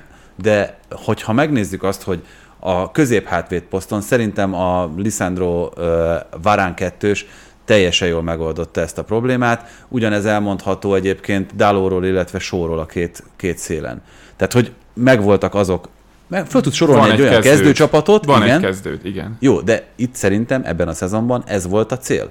Hm, De Ez volt a cél. a Egy, egyetlen, egy, egyetlen egy olyan lyukas poszton, ami teljesen egyértelműen lyukas volt az egész szezonban, szerintem az a középcsatár pozíciója. Hát a mélységi középpályás, aki labdát ki tudja hozni, azt szerintem ennek a Manchester Unitednek a kapus poszt mellett egy nagyobb gyengesége, mint a középcsatár poszt jelen pillanatban. Mert hogyha kell, akkor még Rashfordot is fel tudod küldeni középcsatárnak, de az, hogy a labda nagyon sokszor a Manchester United esetében ebben Kérdés, hogy mit áldozol be ezzel? nem jutott el konkrétan a támadó harmadba, amikor nekik építkezni kellett, és megint csak Ten Hag szerintem nem azt a csapatot akarja építeni, amit ebben a szezonban láttunk javarészt. Persze megvan, megvoltak azok a sémák, De ez a Manchester nem, támadásokat tud, nem tudsz úgy építkezni, hogy mint ahogy a Brightonnál, Na, hogy na, ez a baj. És nem úgy kell, mint a Brighton építkezni, nem kell ostobán építkezni, és leigazolni két éven belül 150 millió fontért két 30 éven felüli játékost. Tehát ez szerintem pont az az út, amin a Manchester United az elmúlt években is járt, és oda vezetett, ahol vezetett. Szerintem Ten egy jó választás volt. Én azt nem látom, hogy Ten mögött lenne egy olyan gépezet, ami ezekben a döntési mechanizmusokban a jó döntéseket meg tudja hozni. És az Atletik lehozta, hogy a Ten Hag nagyon szeretné a Harry Kane, nagyon jó, csak ilyenkor mondani kell a Ten Hagnak, hogy ne Harry Kane legyen, legyen inkább egy 24 éves játékos, De- akiben még van potenciál, és lehet, hogy két... és a Napoliban vagy játszik. a Napoli, vagy mondjuk Portugál és a Benficában játszik, tehát értjük, hogy Harry Kane egy óriási szupersztár, és tök jó lenne a Manchester United, egyébként nem vagyok annyira biztos benne, hogy Bruno Fernandessel olyan jól tudnának működni, de szerintem picit elszívnak egymástól a levegőt, de tegyük fel, hogy nem, mert szerintem megoldanák, mert két nagyon jó játékos azért szerintem tud egymás mellett dolgozni. De keretépítés szempontjából szerintem nem logikus az, hogy egy nyáron a 30. életévét betöltő csatára a Manchester United a keretépítésnek azon fázisában, ahol most tart, kiadjon nagy pénzt. Hogyha a Manchester United ott állna, mint amúgy állt mondjuk ebben a szezonban az Arsenal, hogy tényleg néhány ponton múlt, és csak azt hiányzott, hogy egy, legyen egy középcsatárunk, aki oda kerül, és berak mondjuk még plusz 15-20 gólt a közösbe, akkor azt mondom, hogy igen, ez az utolsó lépés, ha két évig lesz jó Harry akkor két évig lesz jó, menjen rá a nagy pénz. A Manchester United szerintem nem itt tart, és szerintem ebben a gondolkodásmód miatt tartott ott az elmúlt évben a Manchester United, ahol lehet, hogy a profilok kiválasztása akár Ten Hag miatt jobb lesz, de hogy csapatépítés szempontjából hosszú távon, hogyha most továbbra is ilyen kazemírókat, meg hedikéneket igazolnak, akkor hosszú távon nem fognak jól járni. Mert lehet, hogy baj, versenyben lesznek egyszer a bajnoki címért, két év múlva meg lehet, hogy megint emiatt a BL-ért kell küzdeniük. Szerintem ez nem logikus csapatépítés, hogyha ilyenekben Viszont lehet, hogy Kénnek a duplájáért sikerülne egy olyan fiatal csatárt szerzőtetni, mint amilyen Osimen. Tehát, hogy kettejük között most, hogyha az árcímkét nézzük, akkor Kén lehet, hogy kétszeres a szorzó. Hát Kén sem olcsó. Tehát őt... Viszont Kénnek az utolsó éve jön a szerződésében, nem?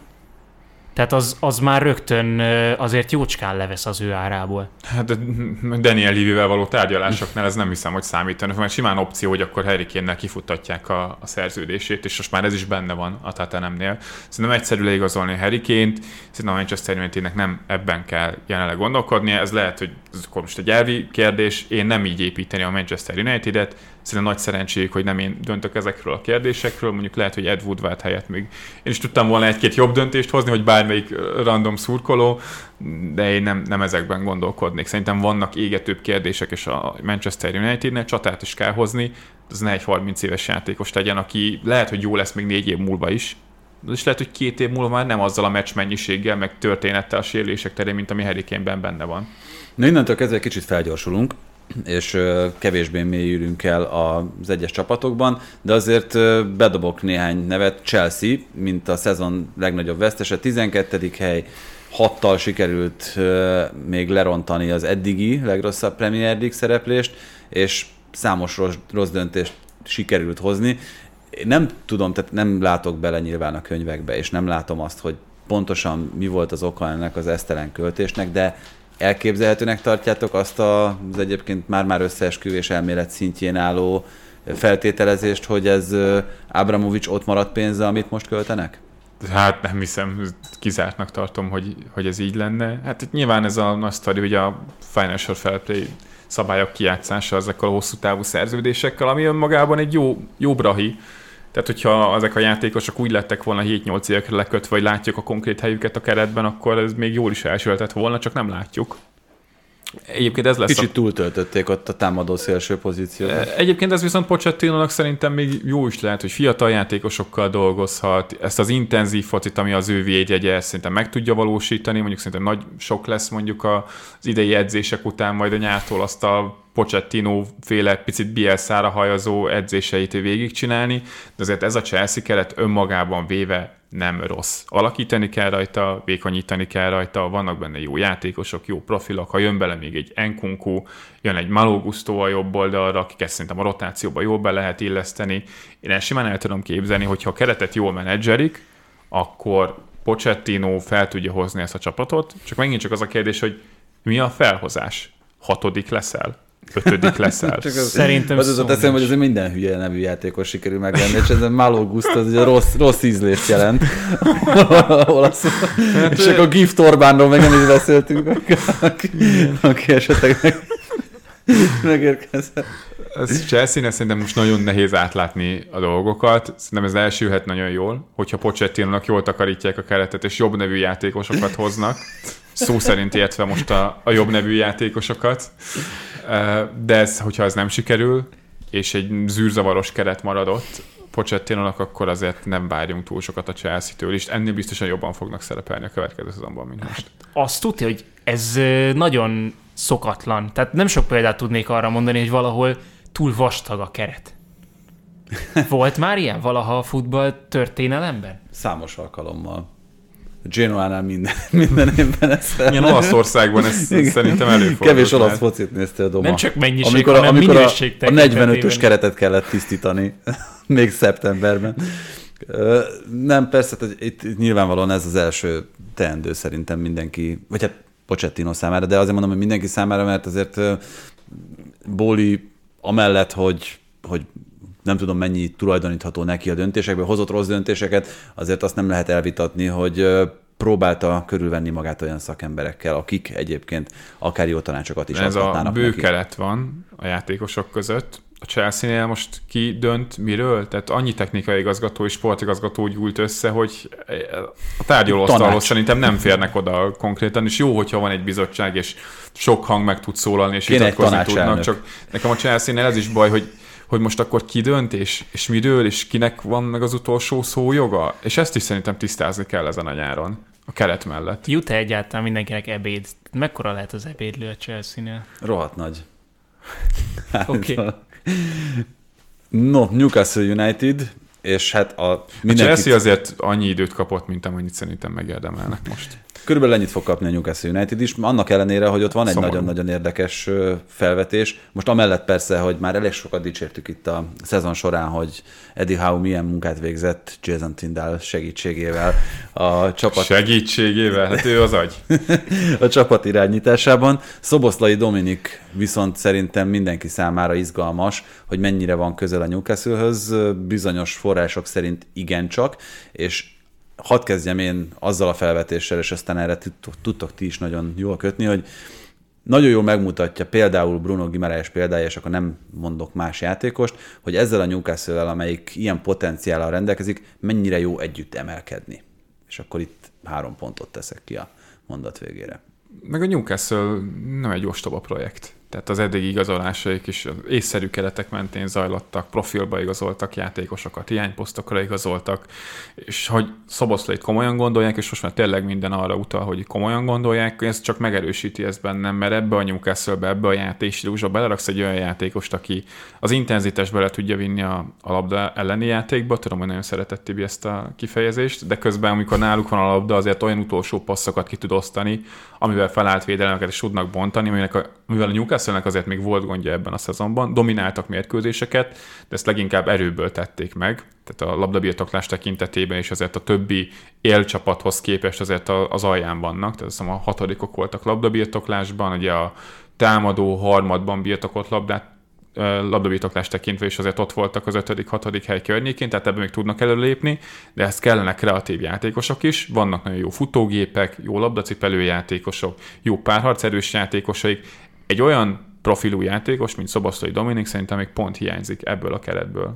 De itt is az lesz, mint a Chelsea-nél szerintem, hogy túl, túlságosan sokan lesznek hirtelen, hogyha nem tudják eléggé kitakarítani a nehezékeket. Kik a nehezékek most a newcastle Hát a Sean Longstaffok és hasonló. Nem volt olyan nehezék. Szóval Sean Longstaff a, akár a következő szezonban is egy jó keretember lehet arra a focira, amit a, a Newcastle játszik. Tehát tényleg nem, nem arról beszélünk, hogy olyan sokan vannak, hogy nem tudsz kivel mit kezdeni, nem vásároltak össze-vissza játékosokat a tulajdonos váltást követően. Ugye akár csak Chris Woodot lehet említeni ilyen szempontból, aki azért jött, hogy, hogy legyen valaki, és hogy mondjuk a Burnley-nek egyel kevesebb jó játékos legyen, de hát már ő sincs a csapatnál, és őt is milyen szépen oda tudták adni a Nottingham Forestnek, és szerintem a Newcastle ilyen szempontból egyáltalán nem, nem hasonlít a Chelsea-re. Keretlegény.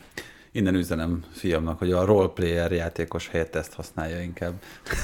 ez a, tudod, ez a ha- hasznos cserejátékosnak a Ez megfelelője. már a kazinciese? Nem, ez még nem, ez még nem az, lesz majd az is.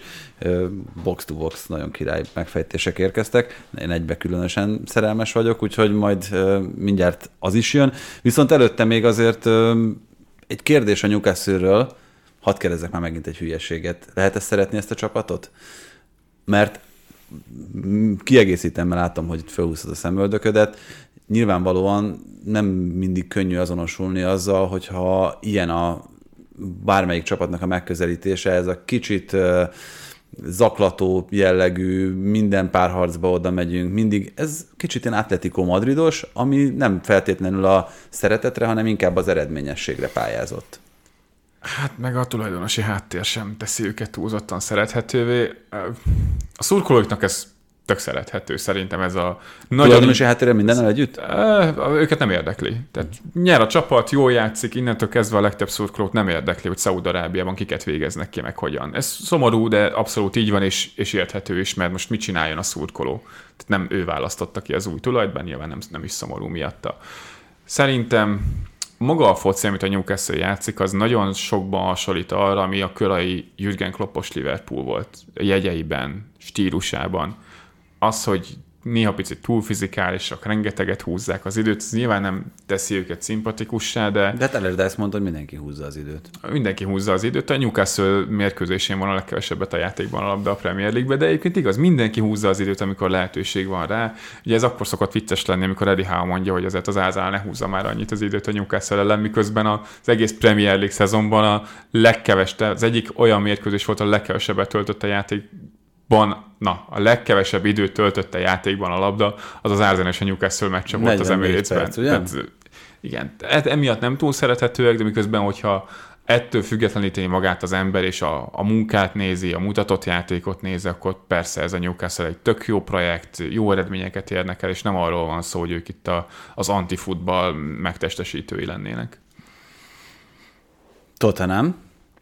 Állítólag a lista tetején az a Roberto de Zerbi, itt a, az alkalmazandó edzők között, aki nagyjából biztosra mondta, hogy nem. nem. Ki lenne a jó ehhez a Spurshöz? Postekoglu? Egyébként azt szerintem egy érdekes opció lenne. Uh, nagyon... Most egyébként, ha nagyon meg kéne nézni, hogy kire van a legtöbb esély reálisan, ebben a pillanatban, amikor felveszük ezt a podcastot, lehet, hogy ő.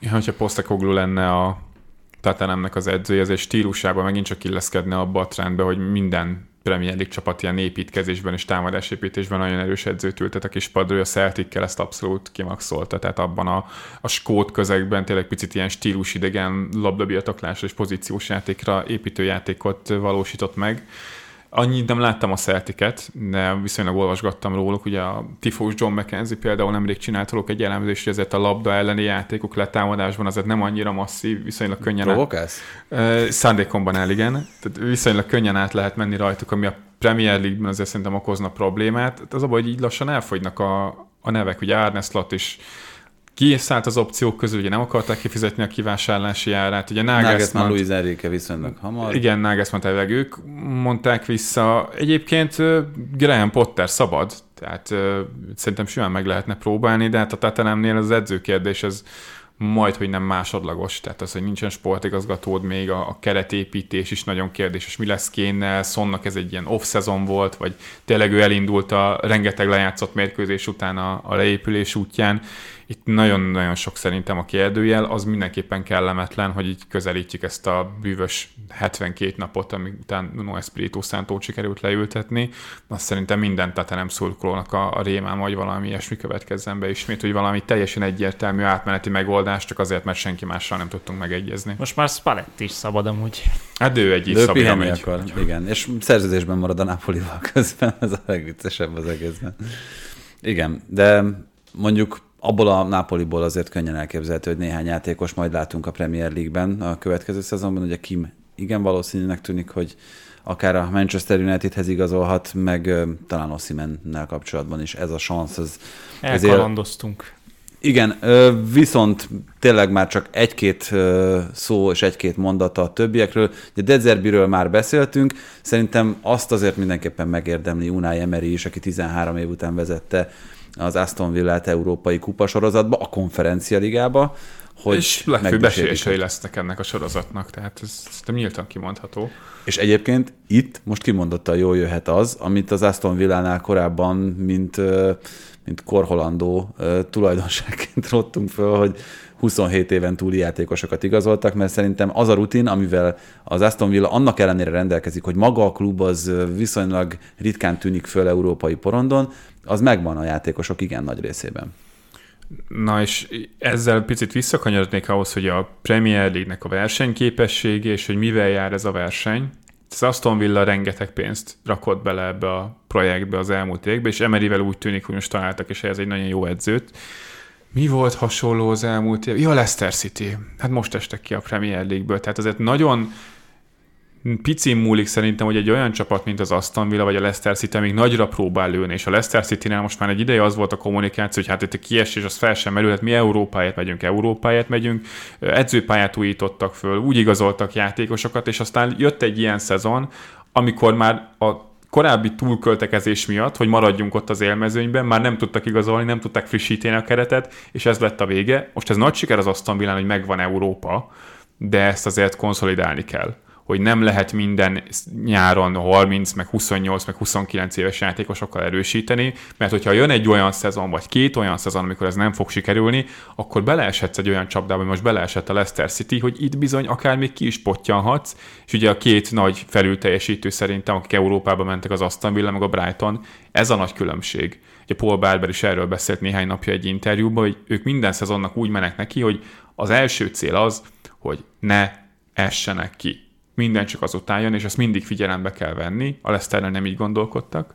Szerintem most az Aston Villánál sem így gondolkodnak. Emeryvel jól néz ki ez a projekt, de itt ezért nagyon azon a szinten az Aston Villa van, ami nem a Chelsea szintje, nem a Manchester United szintje. Itt egy-egy elcsúszás azt szerintem óriási károkkal járhat. Most a csúcson vannak, nem is akarom őket bántani, csak mondom, kezeljük szerintem a, a helyen ezeket a projekteket. A három kieső közül még a Leicesterről szerintem mindenképpen érdemes pár gondolatot megejteni, mégpedig azért, mert amit itt mondtál, a keret félremenedzselése azt okozta, hogy itt a jövő az szerintem még egy kicsit borúsabban néz ki, mint a jelen, akár itt a kiesést is idevéve, mert azok a játékosok, akik ebben a keretben igazán jónak számítanak, nagyon-nagyon kis eséllyel maradnak a klubnál, tehát itt ugye Tillemans, Madison alig ha fog a hát championshipben. Hát is még további hét játékosnak le is jár a szerződés, tehát semmit nem kapnak értük, Madison biztosan megy, tehát itt óriási keret átalakítás várható championshipre, azért bérkeretben továbbra is ott lesznek talán, hogy a legtöbbet költik majd fizetésekre, így is, de hát a terhek azok nőnek, tehát a championshipnek ebbe a pénzügyi szabályozásába is csak azért férnek majd bele, mert ugye figyelembe veszik, hogy a Premier League-ben költötték el ezeket a pénzeket, de ugye ezért nem tudtak már a Premier League-ben sem igazán játékosokra költeni, anélkül, hogy eladtak volna, és közben nem adtak el. Tehát ez az, hogy nem ismered fel, hogy mikor éred el a plafonodat, és most kell újra beforgatni, el kell adni játékosokat, új játékosokat behozni, és lehet, hogy azokkal a játékosokkal majd szintet tudsz lépni. Lásd Brighton, akik ezt mindig felismerték, és ha kell, eladjuk a játékosokat a csúcson. A Leicester kifuttatta Tillemanszéknek a szerződését is. Semmit nem látnak belőle, 30 milliós fektetésekért. A három kiesőt nézve, szerintetek, ugye Southamptonnál attól függetlenül, hogy ők most tök utolsóként potyantak ki, azért látjuk, hogy egy projekt zajlik jelen pillanatban. Ott van a Leeds, amelyiknél ezt sokkal nehezebb felfedezni, vagy legalábbis az egyenes irányvonalat, pláne úgy, hogy Orta is kiszállt menet közben. A Leicesternél említettük ezeket a problémákat. Melyikre gondoljátok azt, hogy itt a következő szezonban egyenes út vezet vissza a Premier League-be? A Burnley-nél nem gondoltuk, hogy ez meg lehet, pont ezért talán érdekes ez a felvetés.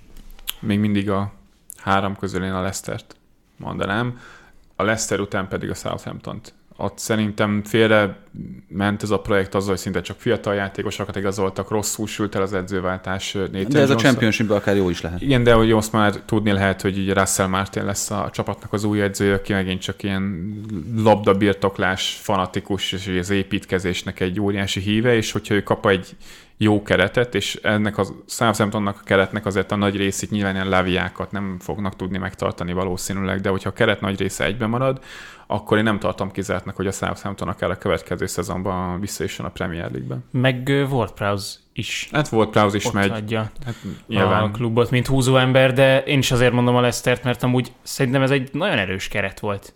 Tehát, hogy a, a Leicester City, ö, ha nem is világklasszis játékosokkal, hát de, de olyan játékosokkal, a, akik, ö, hogyha ott maradnak, biztos vagyok benne, hogy néhány közülük ott fog maradni. Harvey Barnesra gondolok, ugye tehát az egész, az egész keret NDD-vel a, a védelemben is voltak olyan játékosok. Hát onnan ugye, mert Szöjüncsű, azt már biztosan tudjuk. Szöjüncsű, de ő szegény nem is nagyon játszott ebben a hát szezonban. Hát ez de az volt Dodgers egy... egyik nagy melléfogása, Igen. tehát egy tavasszal, amikor elkezdett játszani Szöjüncsű, azért egyből a védelem talán legjobbja lett megint. Az is egy ingyenes eligazolás lett. Ott vannak elő Daka, Ianacho, akit nem sikerült valahogy Várdi utóddá faragni, de, de itt is biztos vagyok benne, hogy lesznek változások, és hát rengeteg sérülés volt. kell igazolnia. Ez az én nagy álmom, ő annyira jó lenne a Dezerbi féle fociban. És egy év van hátra a szerződéséből, tehát vele se került hosszabbítani, csak mondom. És a rengeteg sérülés szerintem bekérte még az árát, mert azt, azt viszont még nem említettük talán ennél a Leszternél, hogy azért így borzasztó nehéz, nem nagyon reagáltak itt a, a történésekre. Kisebb csoda történt, mondjuk ostort kellett fognom hozzá, de egy óra tíz perc alatt végig szaladtunk az összes témán, amit Hát nem mondom, hogy nem tudtunk volna még egy 40 percet a Brightonról beszélgetni, de Hát vagy, vagy, a, vagy akár, akár egy pár napra Igen. beköltözhettünk volna, de most még természetesen, ahogy ígértük, következik a kazinciese, jön a megfejtése a box-to-box középpályásnak.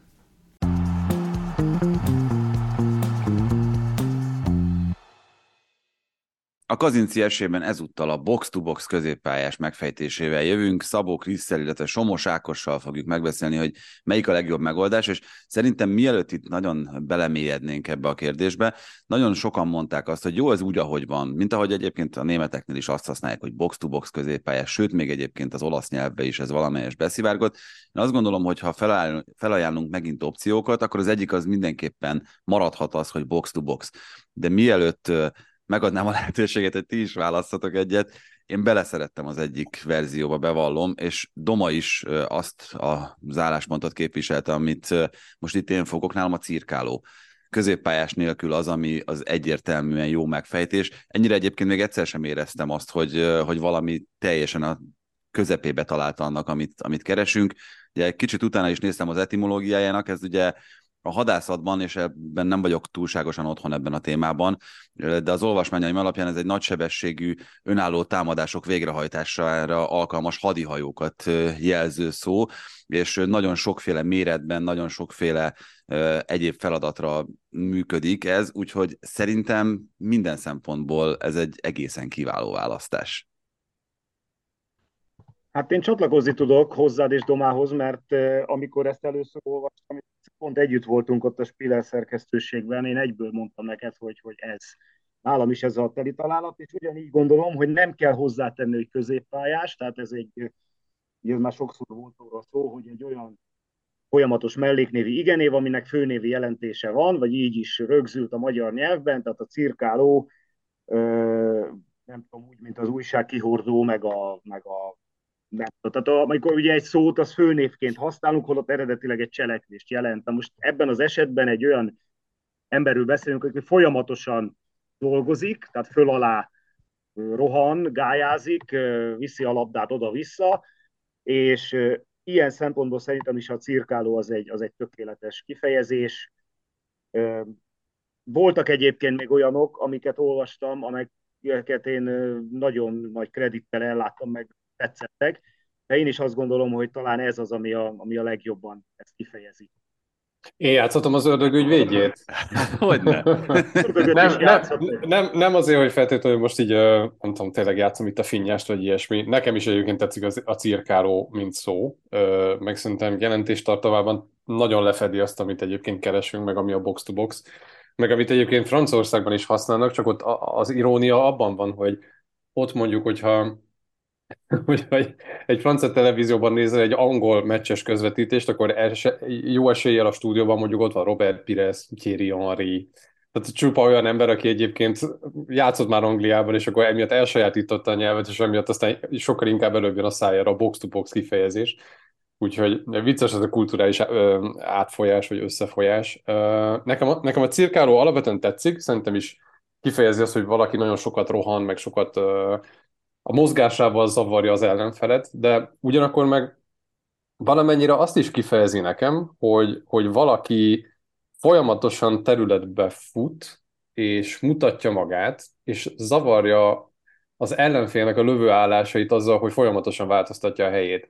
És ez nekem már innentől kezdve egy kicsit már azt is jelenti, amikor mondjuk van egy egy, mondjuk egy David Silva típusú játékos, vagy egy Ödegor, vagy egy Bruno Fernandes, aki szeret a vonalak között visszalépkedni, és általában mondjuk az ellenfélnek a védelme, meg a középpályája között felveszott labdákat, azzal, hogy szabaddá teszi magát, és akkor hirtelen egy ilyen zsebbe kerül bele, és ott cirkál, szabaddá téve magát, átveszi a labdát, és akkor onnantól kezdve vagy megindul, vagy kihozta egy kulcspaszt. Tehát, hogy nekem ez egy kicsit ezt is kifejezi a cirkáló, viszont ez meg már nem feltétlenül box-to-box. De ettől függetlenül Nekem, nekem tényleg tetszik ugyanígy a cirkáló, de ugyanúgy az ingázó is, ahol, ahol azt éreztem, hogy az még talán jobban le is fedi a, magát a, a foglalkozását, hogy, hogy ingázik gyakorlatilag egyik térférről a másikra. De ott is ingázó, vagy ingázó középpályás? Tehát fontos hozzátenni még a posztot nálad? Nekem nem egyébként. Szerintem kifejezi. Igen, ugye még Benny írta, nem tudom mennyire poénból a hídembert, hogy az nálatok hogyan? Egyébként ezt, ezt tegyük hozzá, hogy iszonyatosan kreatív szavak jöttek be. Tehát, nagyon jó, te... és nagyon köszönjük tényleg, tehát, hogy azt hiszem valami 47 környékén jött be a megoldások Nekem száma. volt még egy nagy kedvenc, nekem volt még egy nagy kedvenc, és ezt valaki már azt hiszem, hogy a Facebook oldalon kommentbe írta be, amikor leírtátok a posztokra érkezett ötleteket, és ez a munka nyolcas. Tehát, mint kifejezés, mert ugye ebben beszéltünk arról is, hogy ugye maga az, hogy a nyolcat, hogy ezek a számok is mennyire, ma már mennyire meghatározzák a posztot, hogy sokkal többször használjuk ezt, mint magát a középpályás kifejezést, tehát, hogy más jelent a hatos, más jelent a nyolcas, más jelent a hamis kilences, hogy ezeket tudjuk, hogy, hogy számokkal le lehet írni, és hogyha ez a nyolcas pozíció, amiről beszélünk, hogy aki valóban a, a labda összeszedésért felel, aki, aki ott kontrollálja az egészet, és, és a labdával, majd amiről lesz, hogy a labda ellen is játszik, ezt le lehet írni, de hogyha hozzáteszel egy ilyen szót is, tehát egy ilyen gyakorlatilag jelzővé váló főnevet, hogy munka, akkor azt szerintem egy hihetetlenül jó képileg is, meg így, meg így szakmailag is egy nagyon jó kifejezést, ez a munka nyolcas, ezt én simán el tudom képzelni, hogy ezt közvetítésben bármikor elő tudnám venni, ahogy a cirkálót is egyébként. Oké, okay, akkor... a, a, a kreativitásnak egyébként vannak ilyen hátrányai, hogy, hogy valami már annyira kreatív, hogy egyébként nagyon jól szórakozol rajta, nagyon jót mosolyogsz rajta, és nekem például ilyen volt akár a hídember is, mert azt mondom, hogy jó pofa, csak én nem értem, csak hogy Eperjes jelenik meg előtted, nem? Csak Eperjes Károly miért van Manchester City mezben? Oké, okay, akkor most kérdés az, hogy, hogy akkor ugye a cirkáló az nyilvánvalóan ott van az opciók között. Én azt mondom, hogy tegyük bele a box-to-boxot is, mint alapot, hogy ha azt mondja valaki, hogy ezen nem kell itt nagyon variálni, nem kell keresgélni, legyen egy munkanyolcas, és egy ingázó? Mit szóltok hozzá? Nekem tetszik. Nekem tetszik. Ugyanakkor, ugyanakkor csak Ákosra így rácsatlakozva, hogy a munka 8-as mellett nekem a tüdő 8-as is nagyon tetszett. Csak tartok, csak tartok tőle, hogy ez, ez megint olyan, hogy amikor már túl kreatív valami, akkor nem biztos, hogy az eléri a célját. Ugyanúgy, mint hogy a 32-es, tehát ez egy hatalmas ötlet, hogy 32-es azért, mert 16-ostól 16-osig fut, ez a kreatív, de talán már túl kreatív, tudod, mint a, nemrég néztem meg a Control című filmet, és akkor ott van László Zsolt, aki azt, László Zsoltnak a karakterét úgy hívják, hogy K. Visszakérdezek, hogy miért K? Hát mert tripli. És miért? Hát azért, mert nincsen lábújam. És akkor tudod, ez a, egy filmben ez nagyon jó, mert vissza lehet kérdezni, de, de egy, amikor csak kiejted a szót, akkor nem biztos, hogy átjön ez így első pillantásra. Igen, ezzel együtt egyébként hogy szeretném most itt gyorsan hozzátenni, hogy senkit ne fogjon vissza a kreativitásban az, hogy ezek közül az egyébként kiváló megoldások közül nem tudtunk többet beválasztani, mert tényleg nagyon hálásak voltunk az aktivitásért. Abszolút. Akkor néhányat azért én még kiemelek azok közül, amik ha nem is kerülnek be, de nekem nagyon tetszettek. Ugye volt ez a tengelyfutó, és átfogó, ami szintén szerintem nagyon jó, jó meg volt ilyen is, hogy pillér, középpályás, terítő, tehát hogy ezek mind-mind olyan szavak, amiket, amiket nagyon szépen föl lehetne használni, és, és én nagyon örülök neki, hogy ennyi kreatív ötlet jött. Nekem nagyon tetszett a gáttúzó, de csak azért, mert ez egy ilyen, ez egy ilyen gyönyörű történelem hamisító szó lett, így ahogy hallgattam, hogy olyan, ahogy meghallottam, hogy gáttúzó, mondom, úristen, ez olyan, mint azok a régi foglalkozások, amik eltűntek a történelem sűjesztőjében, mint a mint a vándorüveges, meg a, meg a rikancs, ezek, és hogy a gátúzó is valami, hogy ilyen melós a lehetett a töltésen. Gátúzó az azért zseniális, mert ugye úgy használod fel a nevét annak a futbolistának, akiről tényleg szinte ezt a szerepkört mintázták, hogy magyarosítva ez ugyanolyan szó lesz, mint az ingázó, meg a gályázó, meg a cirkáló, tehát mintha egy folyamatos melléknév igenevet használnál. Gattúzó. Mit csinál a gattúzó? Gattúzik. Hát gattúzik, vagy gattúzik. Homokzákokat cipel a töltésen, és igen. És ezt, ezt, ezt zével írott, tehát magyarosan írott, zével, akkor ez egy idő után simán el tudnám képzelni egyébként, hogy ez így asszimilálódik a nyelvbe, mint ahogy ugye a Colt szót is ma már ugye használjuk a Revolt, aki feltalálta a pisztolyt, az őről a tenevez, vagy a Ford, mint autómárka, hogy, hogy a, az adott illetőről köznevesül az a szó, és ez szerintem egy, hogy mondjam, tehát hogy nyelvtörténetileg ez, ez, ez sokkal értékesebb lenne, mint bármelyik más megoldás. Hát azt hiszem, rá, rágooglizik is már benne van az értelmező kézi szótárban. Így van, pontosan. Így van. Ti egyébként mit szóltak a tengelyfutóhoz, hogy ne vegyük bele egyébként a megszavazandó szavak közé? Mit csak ugye az, áthallás, az áthallás miatt a gyalogkakuk, ami egyébként szintén volt igen, a kontrollban. Hogy szerintem ez egy nagyszerű szó, a Romhányi József biztos, hogy büszke lenne rá, csak az a baj, hogy tehát azt nehezen tudom elképzelni. Egyébként nagyszerű, tehát tényleg csodálatos irodalmi értékű kifejezés, csak hogy igen, a közvetítésben az ember eleve valahogy elvigyorogja magát, hát önkéntelenül egy kicsit Aha. ilyen viccesnek fogod érezni, még akkor is, ha esetleg nagyon komoly kontextusban használod. Tehát nehezen tudod ezt elképzelni, hogy két szenzációs tengelyfutóval rendelkezik a, nem tudom, az arzenál, és akkor ezt kezded elemezni, nem? Kevin De Bruyne aranylabdája a leghíresebb tengelyfutó. Na, akkor szerintem nagyjából megvan a végeredmény, és nagyon nagy szeretettel várjuk, ugyanúgy, mint ahogy a megoldásokat, a szavazatokat is, mert hogy holnaptól lehet akkor szavazni viszonylag hosszú időn keresztül arra, hogy melyik legyen a box-to-box középpályásra a magyar megfejtés, úgyhogy tényleg még egyszer nagyon szépen köszönjük az aktivitást, a továbbiakban is számítunk rá, jövő héten már új szóval érkezünk.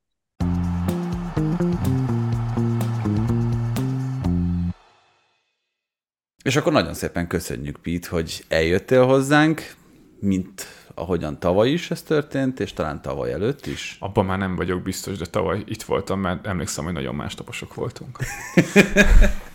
Igen, a akkor... box to boxról öm, nem beszélünk még két szót, vagy ez az maradjon Sokat annyiban? beszéltünk. Mert Pete nem tudom, hogy hallotta a, a megfejtést. Nem hallottam a megfejtést. Hát megfejtés nincsen. Nekem van egy nagyon nagy libringem, ahogyan itt elmondtam a kazinciban is, ez a cirkáló elnevezés, ami szerintem középpályás nélkül is tökéletesen megfelel. Ugye elmondtam az előbb a kazinciban is, hogy utána nézve a szó etimológiájának tökéletesen megfelel, mint ugye nagyon sok típusú, de egyéni támadó és védekező akciókra is alkalmas hadihajó. És ez mennyire közérthető? Szerintem nagyon. Szerintem egy tökéletes kép. Jó, csak a cirkálónak az ilyen szintű definíciója, ez nem, nem biztos, hogy mindenkire megvan. Amúgy nekem tetszik, tehát így ezzel tisztában léve ez egy tök jó A box to box is ugye sokan mondták, hogy, hogy legyen ott az opciók között, mert hogy teljesen jó, meg a németek is. Például a dobozoló középpályás. Dobozoló volt 32-es, mint a 16-ostól 16-asig. Nagyon sok jó megfejtést kaptunk egyébként, de jövő héten is jövünk, akkor egyébként egy új szónak keressük majd a magyar megfelelőjét. Köszi, Pit. Sziasztok. Köszi. Én köszi.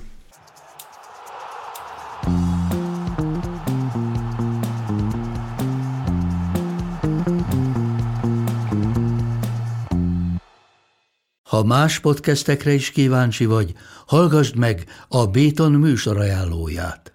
El tudod képzelni, hogy a podcastet, amit éppen most hallgattál, fél év múlva már a mesterséges intelligencia generálja? Mi sem. De ha érdekel, eljött már a gépek lázadása. Hallgass bele az Embertelen podcastbe. Orsós Lajos vagyok, a műsor házigazdája. Egyelőre még élőben. Egyelőre. Fedezzük fel együtt, hogyan ismerkedik, randizik, mesél és vitatkozik Betty és Péter, két teljesen mesterséges intelligencia. Lajos, a podcast címét mond még egyszer, Léci. Oké. Okay. Embertelen podcast. Ez a műsor a Béton közösség tagja.